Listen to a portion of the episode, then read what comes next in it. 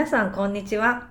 今回は A&Y ポッドキャストのあさみとザ・ポットラックのリエによるニューヨーク特別編です。はい。えっと、じゃあ、ちょっと初めて聞く方もいらっしゃると思うので、えー簡単に私たちのポッドキャストの説明を、じゃあ、あさみさんから。あ、はい。じゃあ、あの、私がいつもやっている A&Y ポッドキャストというのは、サンフランシスコに住むあさみとゆりえが好きなメイクやファッション、コンテンツなどについて話す雑談ポッドキャストです。じゃあ、えっと、りえさんのザ・ポットラックについて。はい。えっと、えザ・ポットラックは、えーサンフランシスコ在住の私、リエと、えー東京在住の渚によるアメリカや日本の気になるプロダクトや企業、ブランドについて、えー、様々な視点から紐解き、一歩先の商品について考えるポッドキャストをやってます。なんかちょっと日本語的におかしい感じがしたけど、伝わってると思うからいいよね。いいと思う。ね、普段さ、あの、それぞれのポッドキャストを聞いてくださってる方が、ね、あ、私がじゃなくてね。あ、うん、そう、あの、お互いのね、リスナーさんが、まあ、どんなポッドキャストかなっていうのがわからないと思うので、うん、なんかいつもと勝手が違って違う。ちょっと も、もちゃもちゃするね。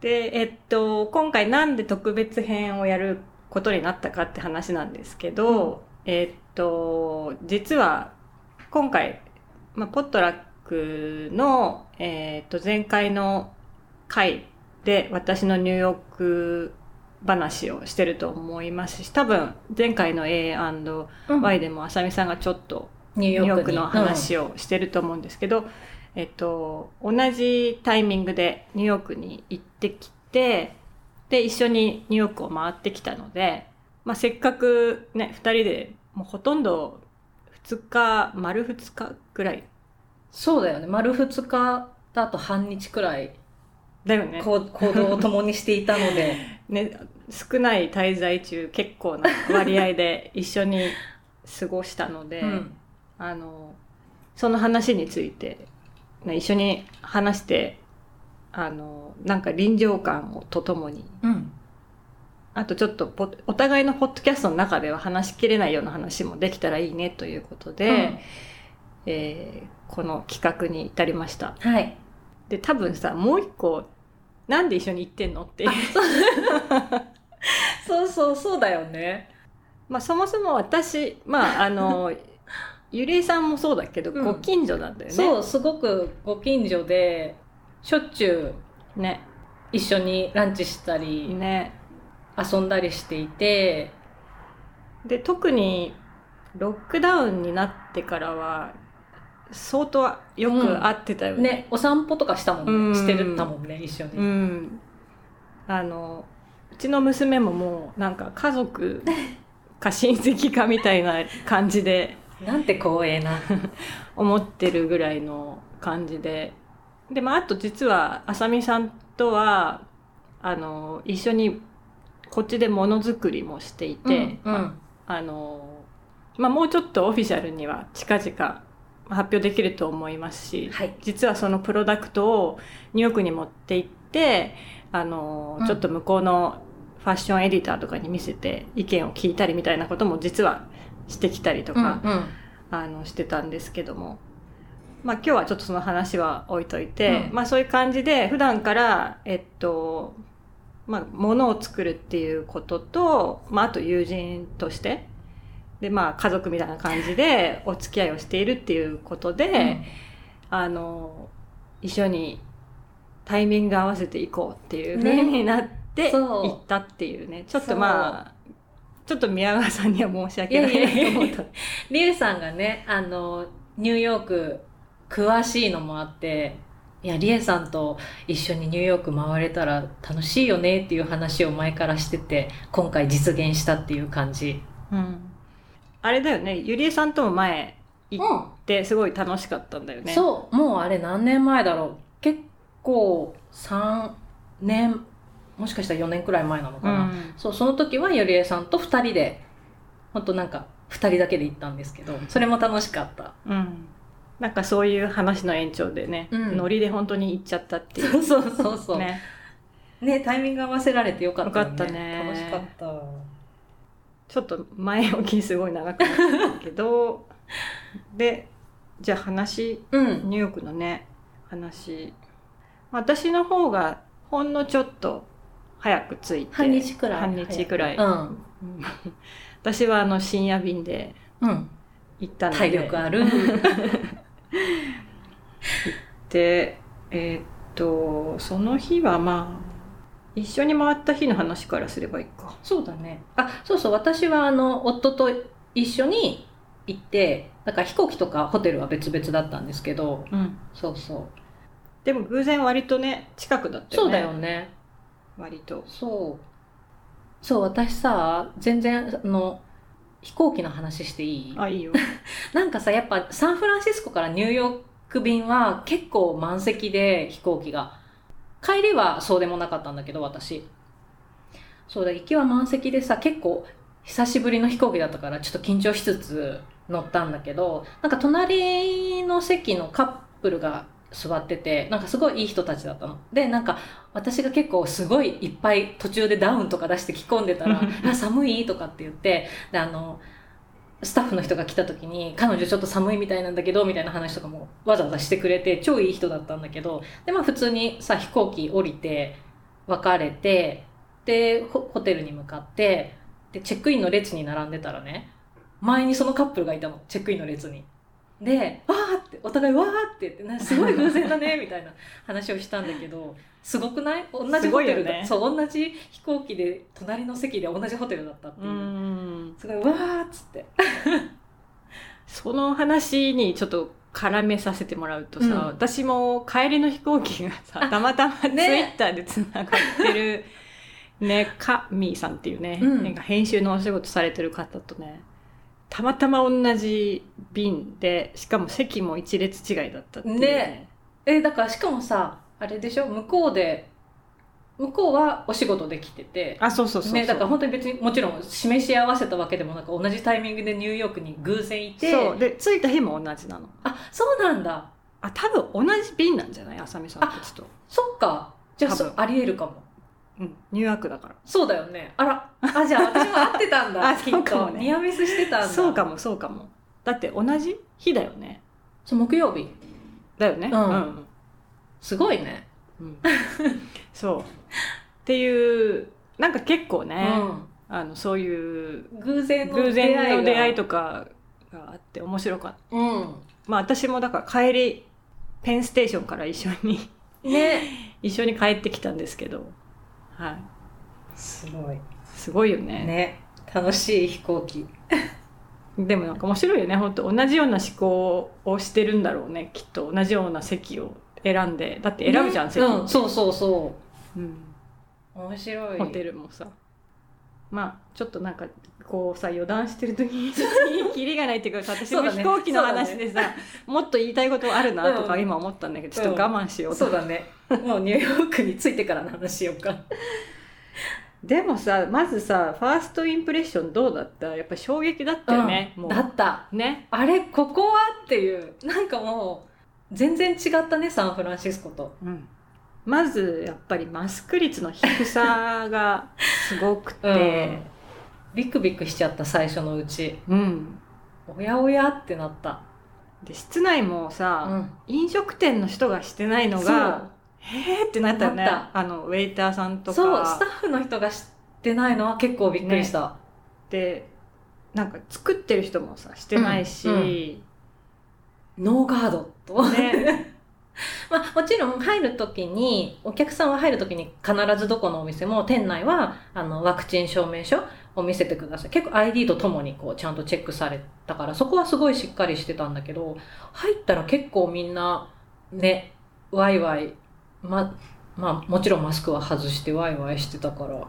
しかもさ席ももう近い。って 本当さお店によってすごい温度差あったよね。で気をつけて結構席と席の間を普段より相当話してくれてるんだろうなっていうお店もあればもう全然多分前と同じななんか同じ連れですかくらいの感じのテーブルの近さのお店もあって一回ねちょっとそうだね。店内に通されたけど。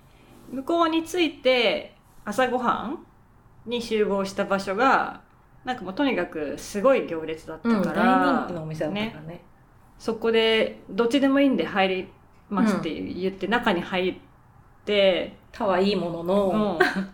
でまあねそ最初はソーシャルディスタンシングな一席感じの空けてくれて。であこれならいっかみたいな感じだったからその間の席に人まさか人がと来て次のお客さんが「近っ!」ってなって、ね、相席張りの近さだったよね。そうそうそう。で向こうもさ通された方も「え？みたいになってたよね。えこの近さみたいなね。そう。で「あすいません。やっぱ外の席でお願いします」って変え途中で変えてもらった。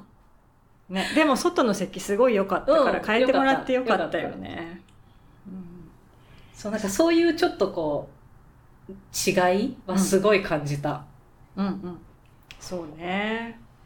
で私はあのタイムズスクエアの近くに泊まってたんですけど、あのまあ夜のさ12時とかでもさ、うん。もうすごいの人がでサンフランシスコで12時とかさ外を歩いてる人なんていないから。ね、もう今ハモるぐらいね、うん、いや本当に人いないから夜。ね身の危険感じるしね。そんな時間に外に。危険ってなる。もうちょっとなんか本当田舎から出てきたとかなんか都会に出てきた人みたいな感じのリアクションを取ってしまった久しぶりに、わかる、ねタイムズスクエアはやっぱり夜までずっと人がいて活気があったね。ね。うん、私も夜ちょっと一人で写真だけ撮りに行ったけど。で夜一人でふらふら歩けるっていうのがもうすごくない？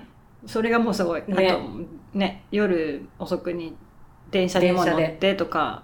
まあサンフランシスコではまずなかったから。ねなんかすごい一日長く遊べるよね。そういいよね。いいよねそう。夜遊びできる。おね店もなんか本当いろんな人にも会ったりとかもできるしさ、リエさんすごい朝から晩まですごかったもんねスケジュールが。そうだね。もうなんかだから結構ね。ドキドキだったこなせるかどうか。9時10時からこれから人と会うみたいな感じだったあそうだね。最後 最後はまあ最後は最終的にその友達の家に行ったんだけど、にしてもさ、ね。うん、なんか東京を思い出す。思い出す感じだよね。そう。いややっぱ都会ってこうだよなって思った。うん。ね。まあなんか東京の方からすると何言ってんのっそうそう。て感じだと思うけどサンフランシスコに2年間ぐらいねこう閉じ込められてた身としては衝撃の。ほんと人いっぱいいるわー。って感じだった、ね。まあお互い日本にも帰ってないんでね。そうなんだよね。そうそじゃあなんかどう？行った場所でなんか良かったところ？なんかさっきさその飲食店の話したけど、結構ご飯今回さ、うん。一緒にいろいろ行ったじゃう、ない、うん。でおすすめのお店とかうんうん。ったよみたいなのを紹介する？そうだね。飲食店。うん。私あのリエさんが予約してくれたあの2日目の夜だっけ？3日目かの夜食べたあえーバカロ？そう。ババカロ？バカロ。バカロ。イタリアン、うんあのバカロ。うん、そうすごい美味しかった。よかったよかった、ね頼んだもの全部美味しくてイカスミのパスタをメインでうちは頼んだんだけど、あれすごい美味しかった。ねなんか食べたことない感じの味だよね。全然さあの磯臭さのないイカスミ、うんうんうんペロリと食べてし みんなでさ口黒うん、くして食べて真っ黒になってね。そう結構それぞれみんな、うん。あのいろんなメインをそれぞれ一皿ずつ頼んで、ちょっと一口とか食べたけど全部美味しかったもんね、んあとデザートが美味しかった、うん。ティラミス。うんうん。いやーあれはいいお店を教えてもらった。あのローワーイーストサイドのさらにローワーな感じの、ん 場所にあって結構あの一角ねあそうレスのトランおしゃれなレストランが結構いっぱいあったよね。でであの今回そのあさみさんと私以外にも宮川さんと、うん。えっと、あさみさんの旦那さんと、うん。あと、えっと、ニューヨークにいます。もともとサンフランシスコに住んでて、今ニューヨークに住んでる、えっと、大石武さんとゆかちゃん、うん共通の共通のお友達が、もう誘って、えっと、5人で行ったんですけど、私とあさみさんはその前から一日ずっと回ってて、そう。で、で、その直前もね、その周辺をぐるぐるしてたんだけど、すっごい今一番ホットなスポットだよね。うんうん。すごかったねあの辺、なんていうの？いろんなお店がある。で、しかも、あの辺全部ね、コロナ禍でできてんだよね、あ新しく。このすうん。12、年1年2年でオープンしてるから、だから今、いすごく勢いのあるブランドとかうんがみんなあんあんな場所に、うんね。うん、あの、フラッグシップストアを作ってるっていう。で、なんか、まあ、具体的には Bode っていううん。メンズのね、うん。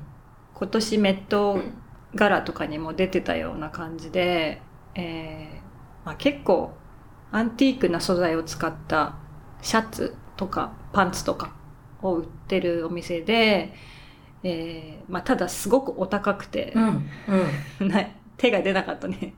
マスクすら手が出なかった。そうそうそう マスクなら買えるかな記念にマスクぐらいとか思ったけどうん。さすがにマスク65ドル。で ちょっと65ドルは出せないなって言って。1個布マスクねで。もすごいあのお店おしゃれだったね。だねほんとすごい。なんか中にバーもあって、うんで多分テーラーもしてくれるのかなそこで、ああ、うん、お直しとか、うん。で多分イベントとかそういうこともできるように。なんかすごい絶妙にこうストリート感もあるんだけどこうラグジュアリーな雰囲気もあって、うん。すごい良かったよね。すごいあのパッチワークのシャツ可愛かった、うん、ねあれ可愛いよね、まあ、女性でもねなんか綺麗うん。そうなアイテムもあるし、うん。ねあね。働いてたお姉さんもすごいドレス可愛かったね。かったよね。お姉さんが着てたドレス。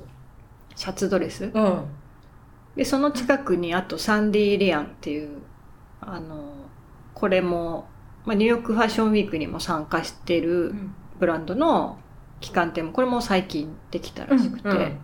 ね、それもすごい人気があるんですけど、まあ、その辺がポコポコお店出してて、うん。まあ、それ以外にももともとあの辺にはそういうお店がたくさんあるのでなんかそのムードも一緒に見てもらえてよかったなとうん。思って。で自分もなんかそれを見れてよかったなと思っていますね。ちょっと飲食店の話からずれちゃったけどね。あのこの雑貨屋さんみたいな。ああカミングスーン。カミングスーンか、うんうん。名前を私 控え忘れてて。これもなんか結構インスタグラムとかでね人気があるんだけど、うん。可愛かったねすごいこ可愛いなんか雑貨屋さん？こうん。カミングスーンっていう。で、なんかオリジナルで結構いろんなものも作ってて、なんかシリコン系の素材でね、うん。なんかプレースマットとか花瓶とかね。うん、あの花瓶？ね面白かったすごいよね。ねほんとシリコうンん。で、面白い。初めて見た私あれ。でもなんかあれね、有名な、なんかデザイナーか建築家の昔のプロダクトのレプリ、なんかそのリプロダクトみたいな感じをシリコンで再現してるかなんかみたいらしく。そうなんだ。それなんかアップしてたら建築やってる友達から連絡来て。ああそう教えてもらって。あへー。そうなんだいやここねお客さんもいっぱい入ってたし、ね、入ってたよねだからどんどんお客さん入ってきて、うん。そんなにすごく広いお店でもないんだけど大人気だったよねでなんかいる客層もねすごいいろんな感じでね、うん。楽しいおしゃれな人もいっぱいいたよね。うん。いやこの辺は本当面白いお店がいっぱいあった。うん。いやあのニューヨークに行かれたらバカロはおすすめです。パスタね美味しかったね。いやーそうこの日さすごい本当朝からずっとリエさんと超歩いててでそうそのみんなと合流するのを待つ間さバカロでちょっと時間早めに着いちゃったからバーでちょっと待たせてもらってたんだよね。でも2人ともお酒飲まないからさすごいおしゃれなバーでカモミールティーを2人で頼んで でもうなんか2人ともぐったりしてるからもう無言で私ちょっともう半分寝かけてた、そうだよね。おしゃれなバーであ寝落ちしそうになってた。あれって金曜日？えっと土曜日だねあ土曜日かバカロは、うんうん。すっごい歩いたよね。すっごい歩いた。1万8000歩行ってたもんね。うん。でもその前の日もうん。2万、うん。2万だし3000歩だったけど。そう。ほんとねその金土は相当歩いた。うん、うん、そうだね。でも今回のちょうどもうハイライ個人的にもハイライトだなと思うあそこの辺りの、うん、うん。双方行った日か、そうそう。ん、う もうね午前中から双方結構もうずっと歩いたから歩いてからのだったからそうだよね。かなり充実してたねこの日は。あとなんか謎のテンションで買い物をすごいしちゃった日だよね。そうそうそうそう。主にリエさんがね。あ うん。そうだね。そっか記念記念とか言っててね。買ってたよね。買っちゃえ買っちゃえみたいな。大物買ってたから、大ね、物ねまあそんな大物って言ってもね。あまあまあまあ。まあ、あの東京のなんかアメリカ価格でいうところのみたいな感じの大物だけど。いや、うん。なんかそうだからリアル店舗でお買い物するのってやっぱ楽しいよね。あそうもちろんサンフランシスコでも知ってはいるんだけどでもやっぱお店がすごく限られちゃうからニューヨークって見ても見てもみたいな感じだからいやすごい楽しかったな。ああとやっぱお店にかけてうる、ん。なんかその投資うんっていうかその投資っていうのはなんかお金もそうだしクリエイティブ投資っていうか、が全然違うよね違うそれは思った。だから中に入った瞬間になんかもうちょっとディズニーランドじゃないけど、あれ？なんか楽しいってなっちゃうんだよね。なっちゃう。そうなんかさどのお店も入って写真撮りたくなっちゃうの。だからもう一応お店の人に「すごい撮ってもいいですか？撮ってもいいですか?」って聞いてすごい撮ったけど久々そんなの。うん、でなんか割とどこもさそのディスプレイとか、まあ、あと最近だと結構セレクトもまたねやってるから割となんか小物も扱ってるところが多いじゃない、うんだから確かに。こうなんかここれも欲しいあれも欲しいみたいな感じでそもそも例えば服を見に行ってても違うものに対するこう欲望がかきたてられて出てくるみたいな感じで、なんかあの街の特に双方のあたりっていうのはもうなんか街全体がなんかこう買い物をさせるためのなんか付加装置みたいにいなっててとそう思すごいよね。ううんでなんか街並みもさなんかあの石畳で素敵でさ、なんかこう買い物した後もウキウキしてしまうみたいな感じで。わかる。ウキウキしたもんね。うん。写真撮ったもんね。お互いこう そこ歩いてとか言って。ね。すごい写真撮っちゃったムービーと写真。えなかなかこうサンフランシスコにはそういう場所がないからね。そうだね。ないよね。うんやっぱお店の数かな圧倒的に。あのお店面白かったね。あのそうあれこれ倉庫だよね。あのダウンジャケットのお店。あそうだね。これっうんて、このお店の名前は？スーパーワールド。スーパーワールドかっていう。本当にさ、うん。ひ結構広めのお店。あれ元 D& デルカデルカかのお店の後に入ってて結構広めのお店が全部ダウンジャケットだけなんだよね。うん。あの、まあ、D& デルカだったっていうぐらいなんで、ね、いわゆる、大きめのスーパー、まあ、すごい大きいわけじゃないけど、中くらいのスーパーみたいなのが、ダウンだけみたいなストアになってて、全部。なんか、今ダウンっていううん。のでも、すごい面白かったよね。面白かった欲しくなっちゃったもんね。別に買う気全然ないんだけど、あれだけこう並んでると。まあ、昔のさ、ユニクロのキャンペーンみたいな感じだよね。うん。なんか、アリツヤっていうカナダのね、うんうん。ブランドの中のなんかヒット商品のそのスーパーパフっていう名名称の、うん。なんかめちゃくちゃあったかいうん。ダウンだけをこう扱ってるお店だったねすごいよね。そでそもそもアリツヤってさ、こう、オフィス向けからカジュアルまで結構幅広くカバーしてる系のブランドというか、なのに、あ、もうこの決め打ちでダウンだけでこれだけのお店を展開するのすごいなと思って。結構衝撃だった。ねいろんなまあ特徴としてはなんかねインナースリーブがついてて、うんそれがすごい体にピタッてするから保温感がすごいマシマシなんだよね確かに。でなんか普通ダウンって結構着てもさ浮いた感じになるじゃない、うんうんそれがちょっと違うよねそのインナーのおかげでなんかダウンが密着するっていうのがなんかアイデアだなと思って、うん。これはちょっとまあ買ってはいないんだけど、まだ欲しいなって思っちゃったもんね。まあ値段もねすごいお手頃だからねそうそう、うん。面白かった、このお店。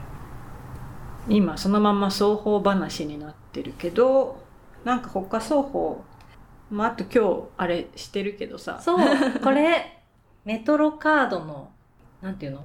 チャーム？チャームの、これ本当はピアス。用のやつね、うん。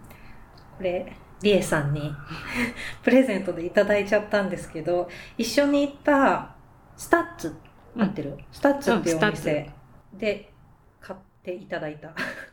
なんか買っていただいたっていうとさ なんかまあちょっとお祝い事がね、うんあったからねそう。うん、そうでえっとそこもねなんかこのお店、リエさんがさ、すごいチェックしてたお店だよね。うん、私行く前から行きたいお店の一つで、えっとなんかもともとハドソンヤーズの中にできてたんだけど初めてのお店が、うんうんでもハドソンヤーズ今もうなんかほんと人いなくて。多分そこ閉めてコロナでこっちのノリータそ双方とそっちのローアイーストサイドの間みたいな場所かなに移ってその路面店になって、うんうんであの、まあ、日本でアクセサリーなクレアーズって知ってるかな？あるよね、日本にもね。うん。あれの現代おしゃれ版みたいな感じなんだよね、あのピアシングスタジオとそのピアスを売ってるお店なんだけど、なんかそのそれ以外にもその耳のスタイリング？なんかあんまり日本だとまだ馴染みがないかもしれないけど今ってあなんかアメリカだとうーんと耳に穴をたくさん上から下まで開けるのが流行ってて、なんかそれをどうスタイリングするかみたいな。スタイリストさん。耳のスタイリストさんが相談に乗ってくれるみたいなそれいいね。うん難しいもんね。バランス重要じゃん。そうでなんかどこに何つけるとかああ、なるほど。それで人気なのか。それもあってで最近なんかジュエリーのどこもすごい流行ってたじゃん、うん、すごい流行ってた。あのジュエリーが今盛り上がってるのは、うんなんかそういうこうなんか洋服とかじゃなくてそういうさりげない場所なんか結構まあ昔からアメリカってジュエリーは結構みんながっちりつけるカルチャーなんだけど、うんそれが発展して結構ハマってなんか耳だけでめちゃくちゃおしゃれをしててなんかそういうあおしゃれの表現の仕方がハイコンテクストな感じになってきてんの。ー。なるほどね。で、ねなんかね、ピアスも穴開けるの今、うん。1ヶ月以上待ち。リエさん本当は開けたかったもんね、あそうここで。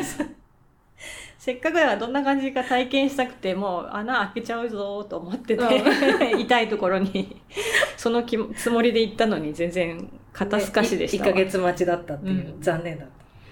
でもここさ、ほんとさ、なんか、スタッフの人とかもみんななんかこう、フレンドリーな感じで、すごい可愛いお店だったよね。うん。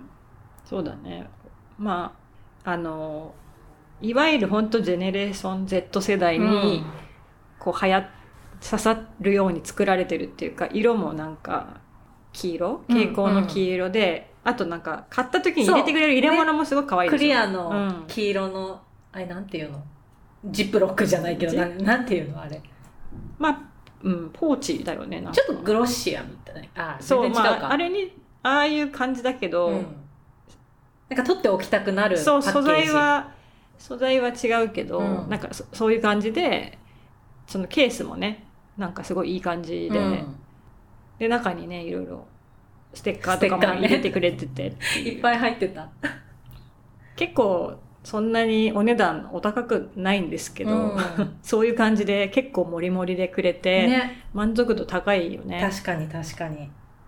そう。で、なんかまあちょっとニューヨークの、えっと、限定商品みたいな感じで、うん。その、メトロカードと、あなんだっけ？なんだっけ？あ あ、あとコーヒーのやつもあったんだっけ？ニューヨークって書いてあるコーヒーカッコプのやつ。ーヒーとリンゴ？リンゴだっけ？なんかあニューヨークみたいなのあったよね。うん。タクシーイエローキャブ？あ、いいよ。違ったちょっと忘れちゃったけど、なんかでもなんかそういうニューヨークみたいなのがうん。チャームがいくつかにニューヨークって書いてるやつは覚えてるんだけど、うん。なんかそういうのも売ってるので、まあ、もしニューヨークに観光で行かれたら、うんうん。結構おすすめかもしれない。うん、じゃあ話さ前後するけど、他双方になんかなかったらさ、その前の日の話に戻戻ってする？そうね。じゃ双方の日だっけ？あの朝ごはんは。あの、あうん双方の日。ええっと。クレープの。そうクレープのお店。あれもおすすめだよね。あのきっとみんな一度は目にしたことがあるあのお店。うん。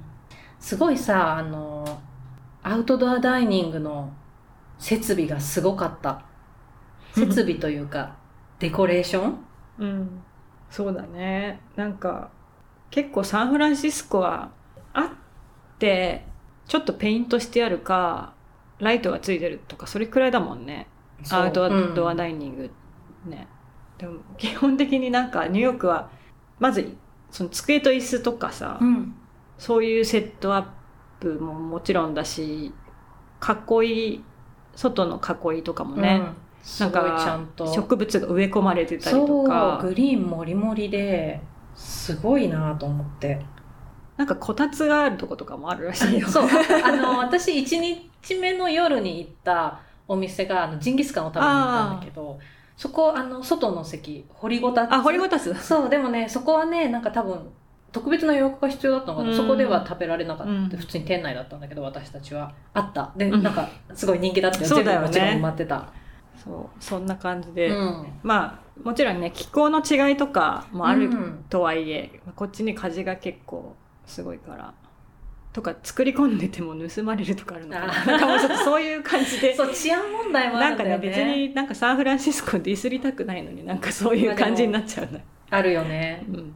こここれだよねうん。そうそうそう。ラ・マースリーってんだけど、なんて読むんだろうね。まマーセリーかあ、なマーセリーかな。なんか読み方がよくわからない。わかんないここねクレープ美味しかったねラ・マーセリーかな。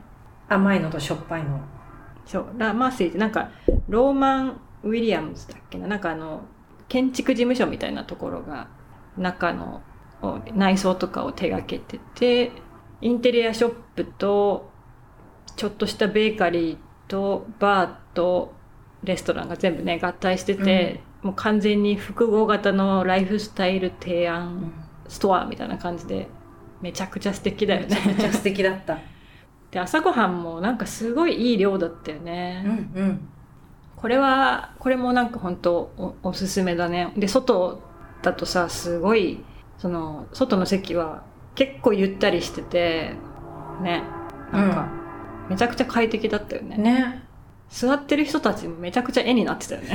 なんか、ほんとそうほんとそなんかもう、座ってるだけでおしゃれな感じにう見えるみたいな、ね。そうなんかもうスナップみたいだったよねね。そうそう。なんか壁にグラフィティがあってね、そこをうまく使って、なんかパラソルと椅子を置いてうん座れるようになってて、で、なんか多分あの、案内する人もさ、あれ分かってやってるよね。なんかそのそっち側にカップルとかさ、ああそういう人そっちに案内させてたよね。かもそうかもなんかカップルシートみたいな座り方ができるようになってて、うんうんだからそこからスタートですごいいい気分でスタートしたよね。いやもうあそこ良かったねうん。まあっていうか基本的にご飯はどうも良かったけどね。うん美味しかったうん。その初日のさあのブベット。ロベットも、そうだね。美味しかったしねそこはね有名だかうんら、まあどっちもすごい並んでたよね。大人気だったね、うん。まあでも結構回転早くてうん。初日は予約なしで入れどたよね。ちょっと待ったら入れたもんね、うん。まあその辺はなんかちょっとこうコロナ禍っぽいっていうかねとはいえさなんか回転率が速いっていうかうんうんうんうんそうそんな感じだねだね今なんかねちょっと写真とかを見ながら喋ってるからね。そうそう。まあでもほ思いっぱい行ったもんね。いやいやシャネルのさあれも行あったし、ね、いたそう。うんアトリエアトリエボーってボーテシャネルかな？うん。うん。あそこ楽しかったね。そうだね。私は一回行ったことあったから、うん連れてってもらあのって今回買わなかったけどあのシャネルの全ての化粧品が何でも試せるうん。お店があって。でなんか今じねタイミングがタイミングだから一回一回全部掃除してたよね。使ったらね。すごいちゃんとしてたよね。ねどういうオペレーションなのかなと思ってそこも気になってたんだけど、うん。開けてるんだ今と思って、うん。なんかアイシャドウとかさ、ね。こう使ったらここに置いてくださいみたいなコーナーがあって、でそこに置いといたらスタッフの人がちゃんとこう消毒してうん。戻してまたつ他の人が使えるようにしてくれるみたいな、そう。なんかあのアプリケーター側、うん。あの使い捨てるそのさ綿棒みたいなやつとかだけじゃなくて本体もつどつどだからかなり気を使ってたよね、うん、安心。うん。なんかさあの手を洗う洗面所的なスペースもすごいいっぱい用意されててでもちろんその前にはシャネルの化粧品自由に試せるやつが置いてあってさなんかタオルとかもホテルみたいにこううんうん。置いてあってすごいなかなかラグジュアリーな空間だった。あのリップのサンプルがすごかったねうん。意外とさなんかそんな心置きなく全部試せないしね、うん。なんかお店だと結構美容院さんがさうん。ついちゃってなんかこう12種類しか試せないって感じだけどここはもう本当基本は放任っていうかさ好きにやってくださいねって感じで、必要ならヘルプしますよっていうスタイルだからそうだね。こう似たようなものを永遠に試せるみたいな感じだったよね、楽しかったここうも、んそんな感じだね。まああとはもう私がいつも見てるところをひたすらチェックして チェックして回った。私このニューヨーク旅でシュプリームデビューしたから。すごかった。なんかさ今までこう私ストリートファッションを全く通ってきてないから話には聞いてるけど入ったお店に入ったこともなかったしもちろん何も買ったことなかったんだけどそもそもいつも行列してるからこう初心者にはなかなかこう入るまでのハードルが高いお店だったんだけど、まあ、今回リエさんがさ一緒に並んでくれてさで入ってまあ記念記念と思って T シャツを買った夫のね。ね。すごいなんか入るのは結構並ぶけど、うん中はめちゃくちゃ快適だったよね。なんかす人数制限すごいしてたよね。うん。だけどなんか荷さばきとかすごい早いしすごい、さうん、なんかお店がさもうガランガランとというかごちゃごちゃしてないからそうだね。広々もう真ん中には何も置いてなくてそう。うん、壁側にしかプロダクトがなくて、うん、でもうなんかまあ、基本並んでるのはもうあれなんだよね見本って感じでそうそうそう。裏から新しいのが出てくるっていうスタイルなんだけどそれがもうすごいスピードで出てくるよね、すごいなんか効率が良かったよね。うん、まあね、まあ、実は結構なんかあの小物とかが私は安いのでたまにうん。買ってたんですけど、それ狙いで行って関係ないものも買ってしまったっていうね。今回はね。帽子可愛かったもんうね、ん、そう。ね。だから結構ね並んでても意外と流れるうん、のであの皆さんも行かれたら 物は試しで入ってみてもらえば。まあもしでもすなんか並びたくなかったらドーバーストリートマーケットの最上階に行くとスプリーム置いてあるんですよ。実は。誰もいないから。うんうんうん。ただちょっとだけラインナップが違うかな、うん、違うっていうかあの物の数が少し少ないかなとは思うんですけどそっちで買い物するっていう方法もあります。ねドーバーストリートマーケット行きたかったな。私行けなかったからリエちょっとねさんがちょっとあの最終日にそうだね買い物してた滑り込んで、うん、あの場所がちょっとね近くにあんまりないんだよね何も。ポツンとだね。そう30ストリートのなんかレキシントンとかそっちの方でえっと30もさペンステーション側はね結構いろいろあるんだけど、うん。反対側、まあ、反対側であのアクセスがあんまり良くないんですよ、その電車で、うんうんうん。まあ、だからいいってことで作ったんだと思うんですけどそこカフェもすごくいい感じでお気に入りです私は。えー次回行きますうん。私、ぜひ行ってほしいですね、そっかじゃあちょっと順番がめちゃぐちゃぐちゃになってるけど。ね。あとはまあ今回ね美術館1個しか行ってないよね。そう。うん。ブルックリンミュージアムにディオールの展示を見に行って。これまあすごかったね。すごかった。規模も、うん。うん、だし人もすごかったよね。うん。結構遠いんだけどね、うん。しかも平日にね。そうだよねいやでもなんかすごかった展示。面白かったこれ。そのなんかアーティスティックディレクター歴代アーティスティックディレクター別の展示とかすごい傾向が見れてさ、うん。一度にねなんか面白かったな。ああいう風に比較してね横で比較してみるってなかなかないから、すごい数だったし。うん、いやもうなんか。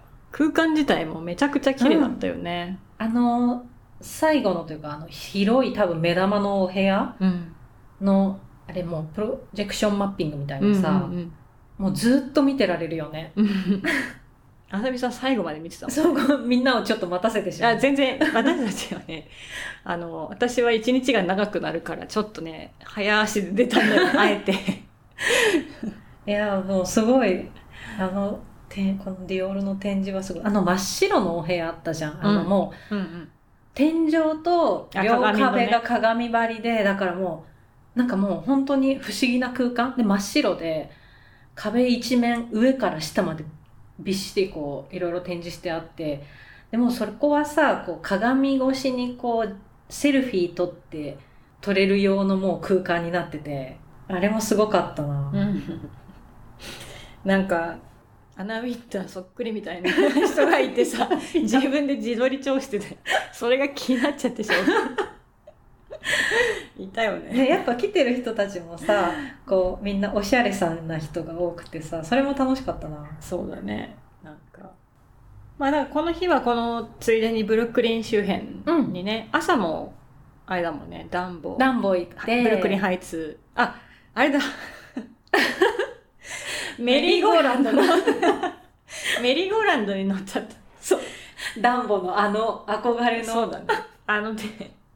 あれ乗れると思わなかった。うん。あのーだからこれ行った日はだから私たちのニューヨークの初日のうん。朝だから、まあ、やっぱりなんかニューヨークのマンハッタンを見がい一望できるうんうん。この公園に行くべきだよねとか言って、うん。朝一で行ったらなんかメリーゴーランドがガラガラだったから、うん。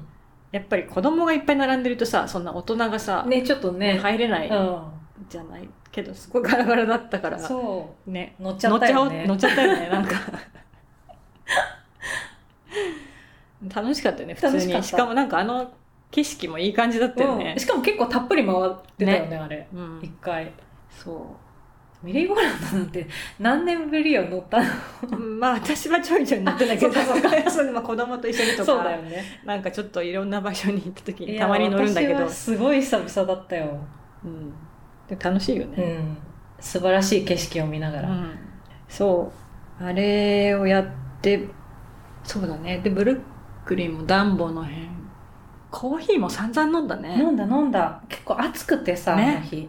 水分が必要だったからなんかしょっちゅう飲んでた。飲んでたよね、でミュージアム行った後ランチうん。私の友達とあと展示も一緒に行ってたゆかちゃんも,、うん。もう一緒にランチしてタコスね食べてそっからウィリアムズバーグだよね。そうだね。うん、ウィリアムズバーグのお店をいろいろ見て。そうだね。目抜きで、通りちょっと見て、あとは古着屋さん。古着屋さん、うん、あさみさんのそう。いつも行ってる古着屋さん。ビーコンズクローゼットっていう古着屋さん私大好きで行ったら毎回必ず行くんだけど並んでたよね、入るのにちょっと、うん。やっぱ点何？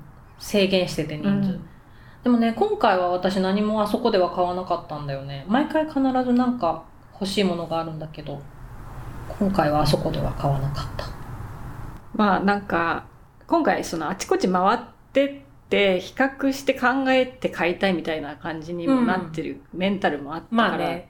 っていうのもありそうだよね。そうそう控えてたしね。そまあしょ何せうだから結構よっぽど買うしかないって感じじゃなければね。うん。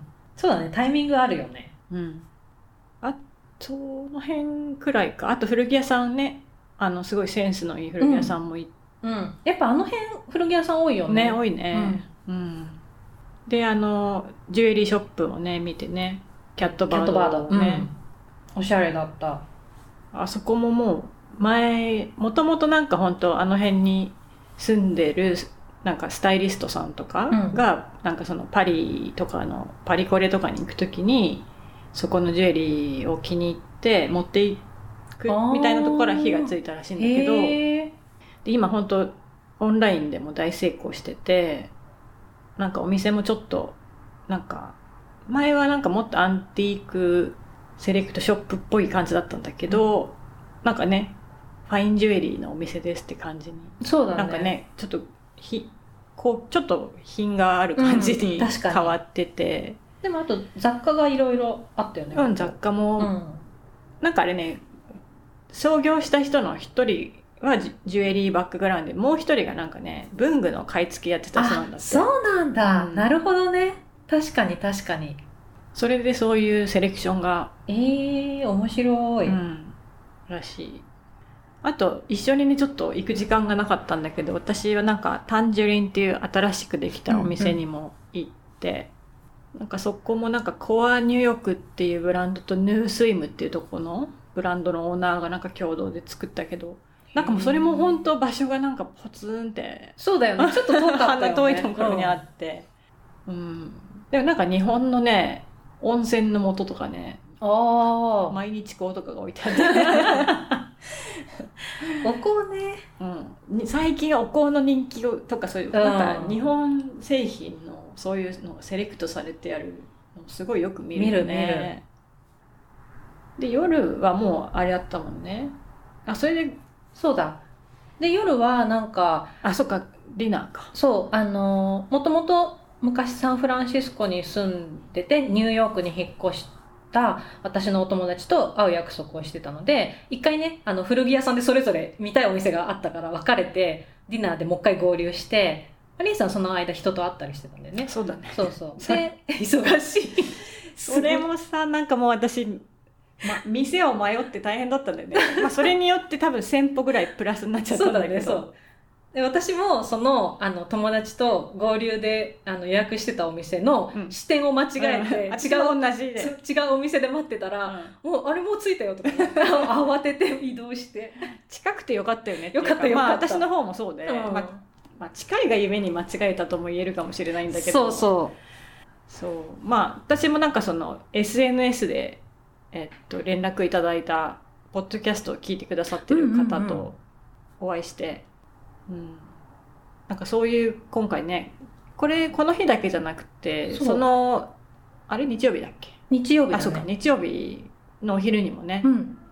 あの同じくポッドキャストニューヨークでポッドキャストをやってる、えっと、ニューヨーク寄り道トークルームっていうポッドキャストをやってるサリーさんっていう方とあの前々からちょっとこう A&Y ポッドキャストにお便りをいただいたりしてた関係でメッセージのやり取りがあったので遊びに行くのでぜひ会いたいですって言って時間作ってもらってそのニューサリーさんとあと一緒に時々一緒にゲストでやってうん。る由美子さんっていう方と、でリエさんと私とみだから全員ポッドキャスターでうん。ランチしたの、そうだね。すごいよね。ポッドキャストつながりでニューヨークでこんな会えるなんて。うん。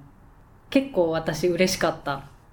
ね。なんかすごいそういうまあ私はそれには本当にねちょっと一緒にくっついてたって感じだったんですけど、ええ。でもなんかこの機会にね。なんか交流が生まれててねそのサリーさんと私は同郷だったかそうらそうそそういう共通点もあったりとうかしてね。ね楽しかったな、しかも最終的にはただのなんかガールズトークみたいになってそうそうそう面別にポッドキャスト関係ない。関係なく。なんかもうちょっとなんかあのポッドキャストの収録の話とかなんか聞けばよかったなって帰ってきてからいろいろ思ったんだけど、ね、その時ちょっと舞い上がっちゃって全然ポッドキャストまででも最初ちょっと緊張してたよね。してた。あさみさんね。してた、うん、私あこんなあさみさん見るの初めてだと思った。実は。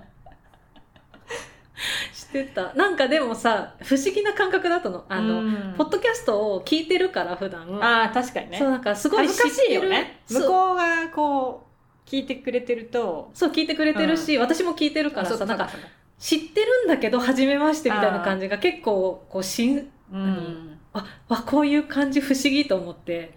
そうそう。あれ何話したらいいんだろうみたいに 最初ちょっとなっちゃった。ね、やっぱニューヨークはパワフルな女性がたくさんいてそれもいいなって思いましたね。ね。本当よ。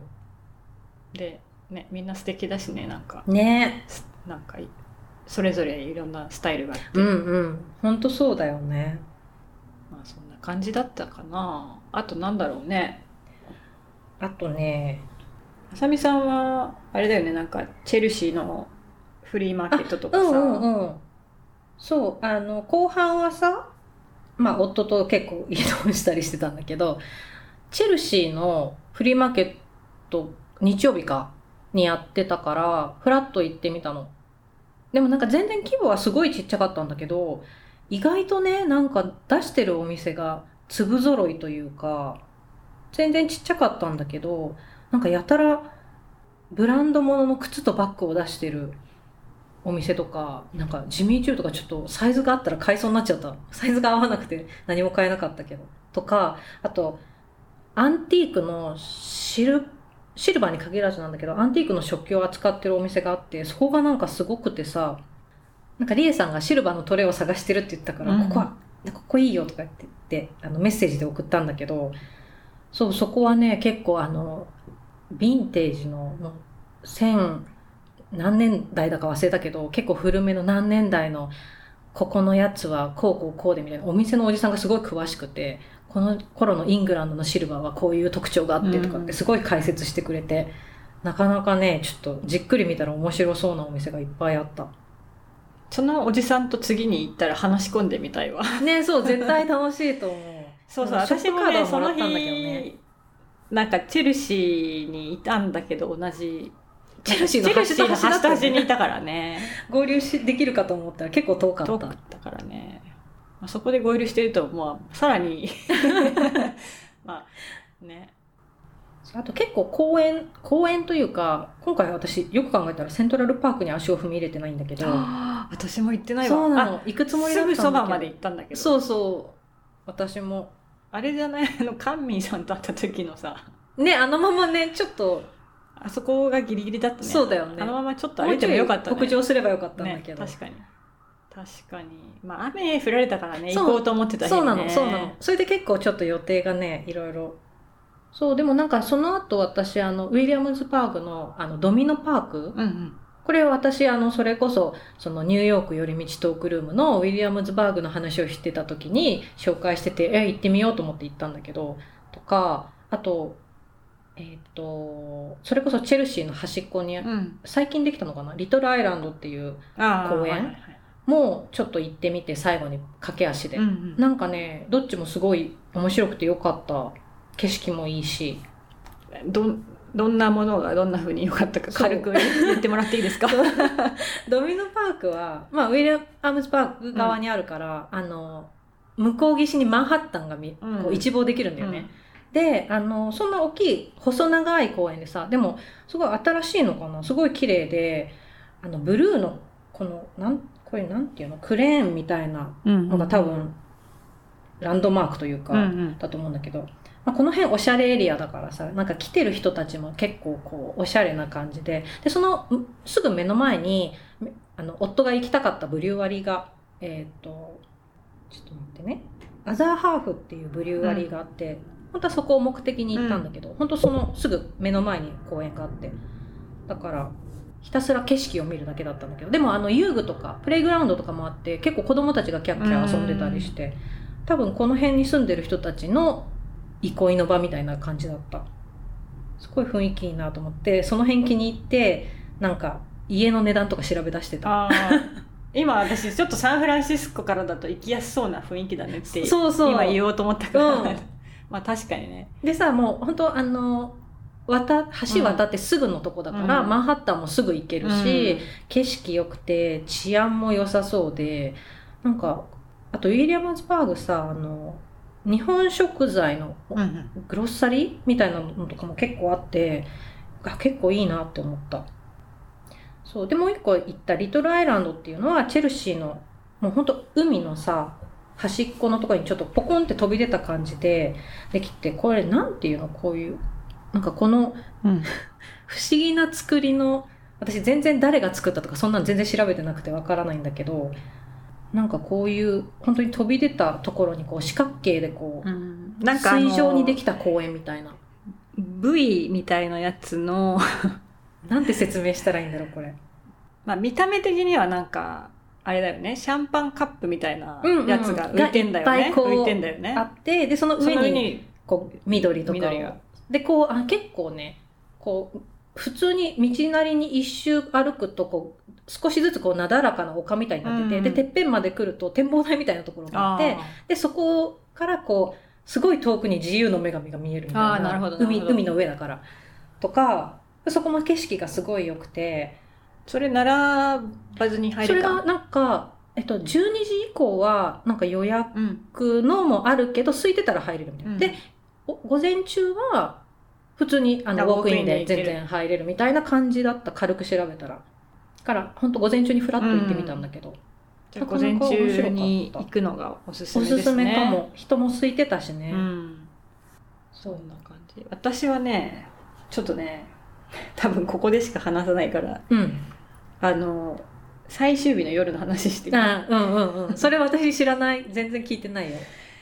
あのさそもそもなんかまあ私のねうーんまあ古もともと2013年に初めて会って、まあちょっと私が訪ねていった数会社で働いてた女の子なんだけどその後、まあ何回かそのオフィスに行くたびに顔を合わせててでもあんまり話したことなくて、うんでもその子がなんか日本に来ると。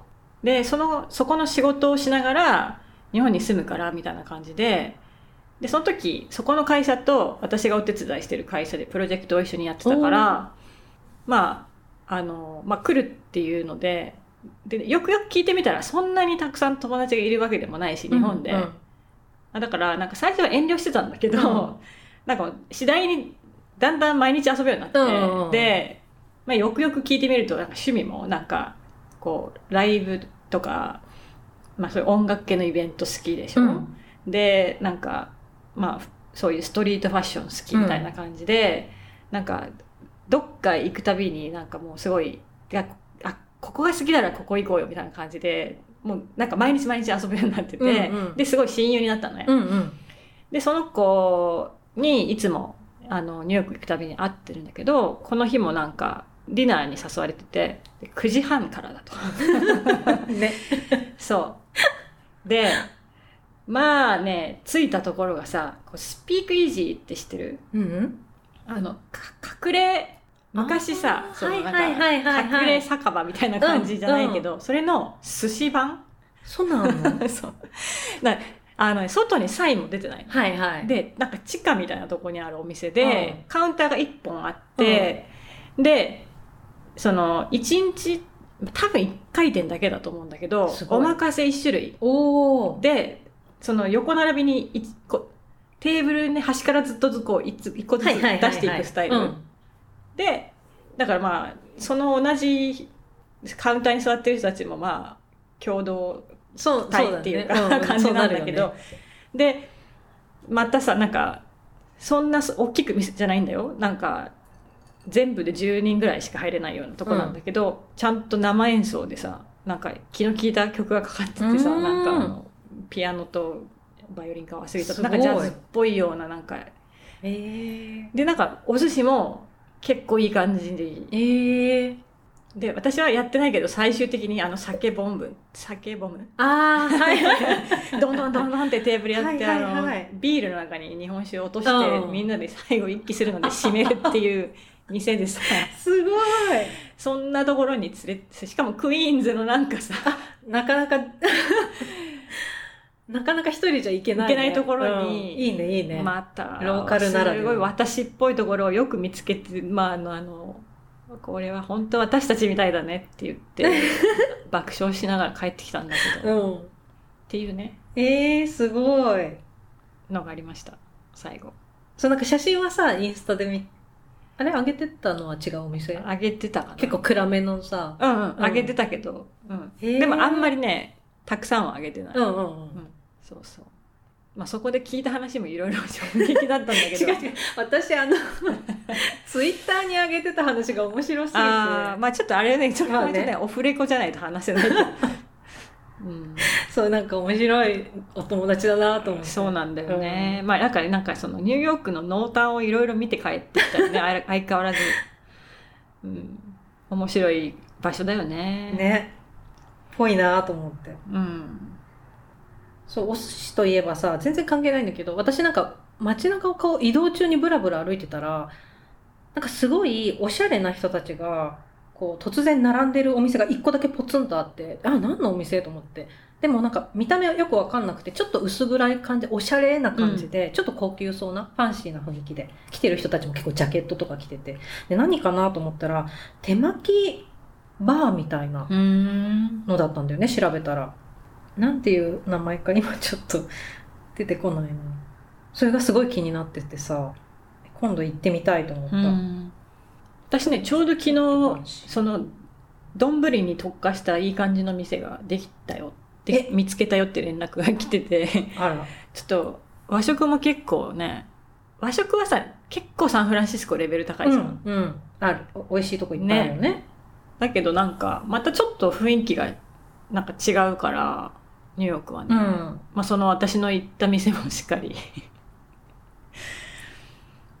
うん。あそう和食といえばなんだけどあのウィリアムズバーグであのこれはゆかちゃんにあ教えてもらっうどんのやつたかおすすめのおうどん屋さんハノンっていうお店が、すごい美味しくてさあのちょっと感激したのでおいおうどんも美味しかったんだけどおあのアペタイザーで頼んだ揚げなすのきのこあんかけがすごく美味しくて もうなんかかんなんか一口食べて「美味しい!」ってなってでそのねやつが私インスタにあげたんだけどこっちの大きいお茄子あるじゃん。もう日本うのん。3倍くらいあるでっかいやつを半分に切ってくり抜いてでそれを器にして使ってるの、うんうんで、まあ、その中身のナスとキノコとかをこうあんかけでこう出てくる、もうそれもさいいしさわーっと思って気に入って真似して作ってみたんだけど全然別物ができて 悲しかった。こそれれじゃない感がすごかわった。る難しいよね。難しい。やっぱお出汁、うん。とキノコのバランスなんかキノコのえぐみが出ちゃってちょっと、ああとあお茄子もちょっとちゃんと下処理してるのかも。やっぱ全然違うと思って、あれ食べそうなんだよね。たいナスはさなんか家で作ってもちょっとこれじゃないかになっちゃうよね。そうなの。難しいよね。難しい。すごい美味しかったからあのぜひハノン行ってみてください。行きたい。なんかね結構人気店でよ予約は多分できると思うけどなんかお外もねなんかちょっと鎌倉みたいなこうちょっと半個室みたいなお外の席はなってて、で私たちは店内で食べたからその席には行けなかったんだけど美味しかったしなかなか良かった。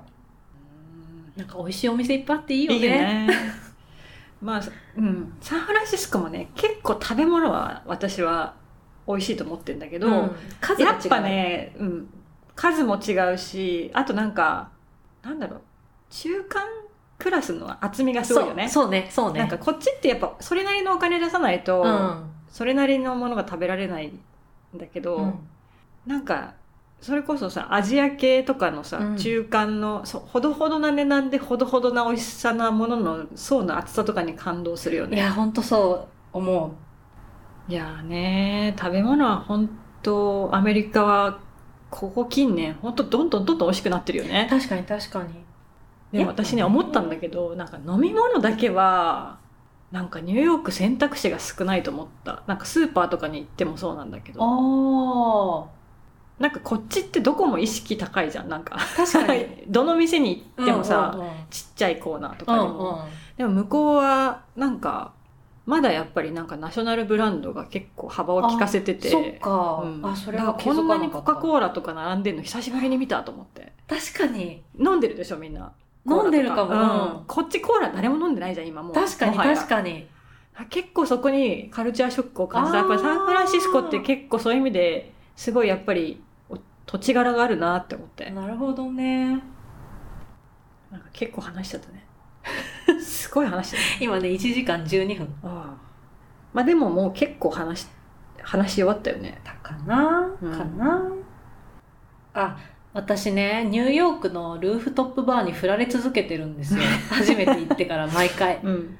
1回目は並んだのに今日は貸し切りだよって30分くらい並んだ後に「はい解散」って言われたり、まあ2回目は私が悪いんだけどあの予約のコンファームを忘れてスキップされてあと、ま、もう一回ウェイティングリストの最後に追加するからあと1時間後くらいじゃないって言われて諦めたりとか。なかなかこうほろ苦い思い出があるんだけどで今回も 行けなかったっていうね。そうだね。私なんかそのバカロの後に近くにあるホテルのルーフトップを予約してみようと思ったらなんか一人いくら以上だったっけな？1000ドル以上だっけ？1000ドルミニマム1000ドルだったらいいよっていうなんか は？っていう感じのメールが来てたから却却下っていう。あ今回も行けなかったねって言って、まあね別にちょっとそこがちょっとなんかスノビッシュな感じ受けるよね。だったけ1000どいやそこそんな感じじゃなかったね昔は。本当に。ででももまあねいっぱいあるからさ行けるんだけど、うん、うんまあでももうちょっと疲れてたからね。そうねそうねもうね。いや私ちょっともう一軒行きますかって言おうと思ったけどその日さもう宮川さんも相当歩いてたでしょ。だからちょっともう一軒とは言えなかったからそう。ねちょっとね。まあだから次回、次回だね,、うん、リベンジしたい。ねちょっとその分朝は結構朝から動いたもんね、うん。朝食はど毎回こうおしゃれなお店で美味しいもの食べて。私でも何気にあのプロパーホテルのカフェで歩きながら食べるように買ったドーナツがとても美味しいのを忘れられないんだけど。あパブリック？あパブリックそうあれ？なんて言った？私。プロパーはサンフランシスコ間違えた。パブリックホテル、うん。そう。あれ美味しかったね。美味しかったよね。どこのドーナツ？あれ。買いたいんだけど。すごい美味しかった。お腹空いてたから感動2割増しっていうのはありそうあだけど。れそうだけど。でも美味しそれかっ差し引いても美味しかったね、うん。なんかしっとり具合がちょうどよかったよね。そう。甘さとさしっとり具合とさブルーベリー私めちゃめちゃ気に入っちゃった。あれもう一回食べたいわ、うん、私あそこ結構いつもパッててなんか買っちゃう。ね素敵いいよなね。ホテル、うん、なんか入り口からその1階のうん。レストランバーに向けての感じが全部こうおしゃれで綺麗だった。なんかそのもともともうちょっとそのなんかエアビーのカウンターぐらいのカジュアルさでオープンしたんだけどへでも結局なんか今ラグジュアリーホテルっぽくなっちゃってでもその名残でさあそこのカウンターの、うんうん。がなんかカフェテリアみたいなレベル。うんうん。で確かにすごい気軽な。ほんと気軽に買える感じになってて、なんか小腹空いた時にパッてあそこ寄るのにすごくいいんだよね。確かに確かに。あそこいいね。そうだからホテルの朝食とかそのランチとかねもうすごくいいところがいっぱいあるんだけど、ううん。まあいいけないよねそんなね。ん なかなかねね。いっぱいはねねなんか行けば行くほどまた今度これ行きたいっていうリストが増えていくよね。る。うん。本当そうだよね。まあ、しかも私は前回行ったのと同じ店とかもうん。結構重複してるけどさお気に入りになっちゃってまた行こうっていうのがあって、しね。なかなか。増えないよね。わかる難しい。新しいのが。そうそのリピートしたお店で言うとさ私好きすごい好きな韓国料理屋さんがあって「Her Name is Han」っていう韓国料理屋さん、前回かな？行った時にニューヨークに住んでた友達に教えてもらったお店の一つなんだけどここうんうん。今回もリピートしてさ、あのコリアンなんだけどすごい優しいんだよね全体的に。なんかスープとか、うんコリアンの家庭料理みたいな感じ。ですごい人気でさ前回は夜行ってすごい美味しいねって言って今回お昼行ったんだけど、うん。お昼の量がすごくて、うんうん。もうなんかいっぱいメニューあるんだけどビビンバとなんか小皿料理が12345個くらいついてきてご飯とスープみたいな。うんうんうんうん。えなんか絶対食べきんないのビビンバもすごい大きくて。あのランチ大きいのこれ私もなんかブックマークしてるの。一回行ったことあるのかでお昼もなんかすごい人気で結構並んでた。なうん。いやでも相変わらず美味しかった、うんうん。そう韓国料理もサンフランシスコあんまりないからね。なんかさやっぱバーベキューとかさあのガツンと系になっちゃうんだよね、うん。そうだね。こういうちょっと洒落たのがないよね、うん。そうそ私もなんかもう一軒ねお気に入りのコリアンがニューヨークにあった気がする。うちょっと後で。後でリスト。をやっぱりちょっと長期で、そうなんだよ、ね、滞在しないと。やっぱ23ヶ月住みたいなみたいに毎回なっちゃう。そう。私は結局ねなんか最後の方で古着屋さん、ね、普通になんかおしあのクロスロードエクスチェンジとかだけどいくつかまた回って古着をねちょこちょこ買って帰ってきたかな。古着屋さんもすごい盛況だったよね、うんどこもね。うん、あとあのザ・リアル・リアルみたいなああいうところもすごい人いっぱいいたし、うんなんかそのサリーさんたちに会った時にさアッパーイースト行ったじゃん、アうん。ッパーイーストのザ・リアル・リアルに入ったのね、うんうん。そしたらなんか売り文句がさなんか5分に1個グッチのカバンが売れてます。あなたもどうですかみたいな感じが。とかそういう感じの結構なんかすごいなんか値段とかそういう数字とかを押して売りましょうみたいな雰囲気が。へえ すごい5分に1個なんかやっぱさアパイストの方って独特な雰囲気,、よね。うん、また全然違うなと思って。そうね。私もちょっと今回まあそうだからネイバーフットもさなんかたくさんあっていいよね雰囲気が、うんうん。なんかサンフランシスコはあんまないからね。そんな。やっぱりしかも1個のネイバーフットの厚みもすごいからね。そうほんとそう。全然回れないよね、見て私のこのブックマーク。うん、私のもねえらいことになってる。ね。うん、こう全然見えないから。そう見えない。ほん。とぎゅうぎゅう。いやなんか一つのエリアに行って特に目的もなく歩いてても一日楽しめるっていうのはやっぱすごいなと思って。そうだよね。ああとはあれだね。ちょっと五番街も一緒に行ったんだよね。あそうだね。そうそう行ったね。ティファニーの本店すごかったね。うん。あれでも工事が終わったらなんかもっとうん面白くなりそうなうん。雰囲気だったね。